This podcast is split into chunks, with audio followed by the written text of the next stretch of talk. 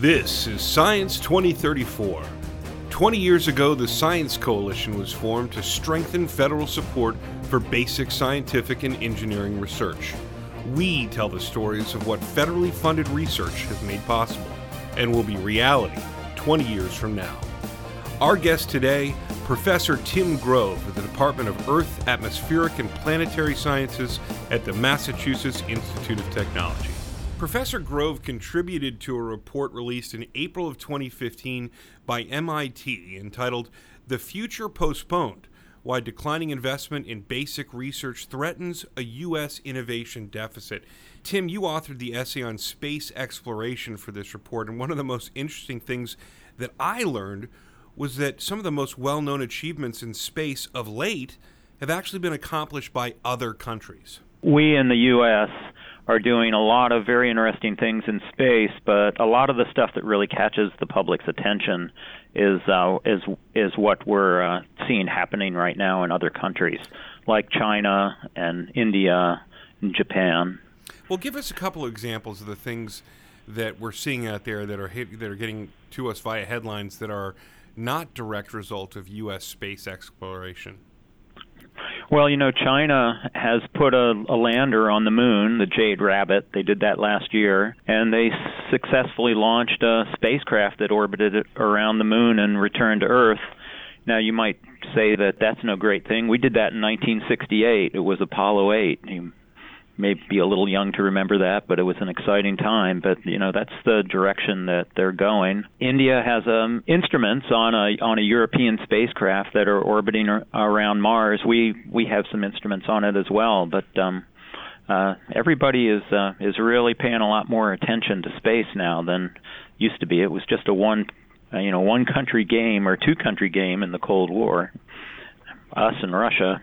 Now a lot of people are getting into it. The bit that we did on space exploration really focused on some of the things that are probably the most exciting mysteries that we could solve.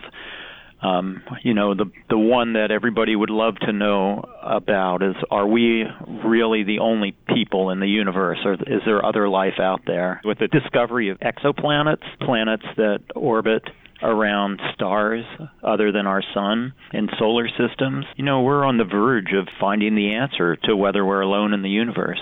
You might not think about it when you look up in the sky, but all of the stars that are close to us, almost all of them have at least one planet orbiting about them. We um, we could do so much more. Well, that's really the issue at hand with uh, the investment uh, in basic scientific research that has been the backbone of the American scientific enterprise for so long. You are a mentor to so many at MIT, raising the next generation of scientists, but you're also working hard to, to help, along with so many others, to answer fundamental questions about what the, the universe is made of. Um, how do you how do you characterize the implications of the innovation deficit if we don't put uh, our funding where it needs to be and prioritize this kind of science? Well, there are a couple of levels. First, there's just remaining in the intellectual leadership and solving the the, the important unresolved questions in science.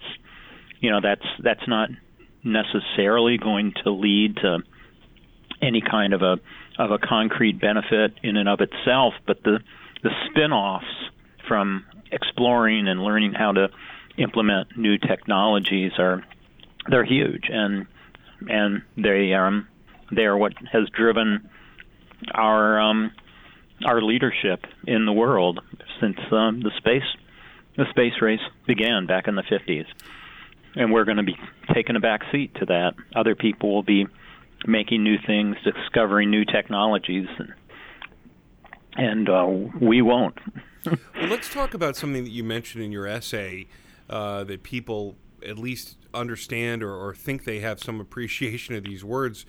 Dark matter and dark energy, these are, uh, I guess, called the dominant features of our universe, but there's so much that we don't know. How critically important is it uh, for us to continue to climb this steep slope of knowledge in this area? Well, I mean, we don't really know much about these things, and and they're out there. Um, the whole um, evolution of the universe um, after the Big Bang, or there the universe has expanded. These are things that we can't really see very well, and having the right kind of instrumentation in space so that we can can see these things and study them and understand them better is, is really crucial to understanding how how we we began, how the universe began. We have a great deal uh, of uh, of history and leadership in the area of space exploration in the United States, and and we have a primary uh, uh step forward coming with the James Webb Telescope. Give us some idea about what uh, well-funded and well-supported U.S. leadership in space exploration can look like, and what you hope we can achieve with that kind of step forward in the in the coming years to me, the, the, the exciting thing about the James Webb Telescope is it's going to allow us to see other solar systems in in um, that that are near relatively nearby. But like I say, there's there's probably um, up at least one planet orbiting around every star that you can see in the night sky. And wouldn't it be um, not good for us to not be the people that discover that there's a planet out there that's just right in the habitable habitable zone, the Goldilocks zone, and we and it would have life on it, and it was not our discovery.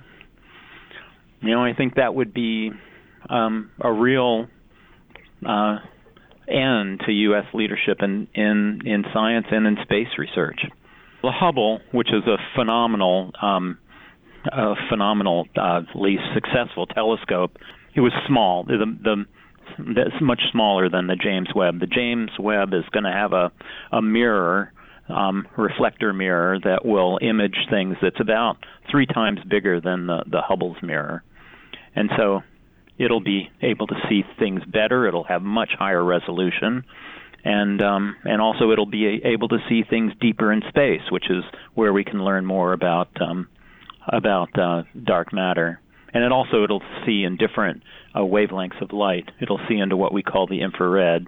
That's the red light that we can't see with our eyes, and that's where the information um, about deep space will come from. When you take a look at the the report published by MIT, The Future Postponed, what was your take on all the other articles and and and overall uh, your impression of the innovation deficit across other areas of science? How big a problem do you see this as being now?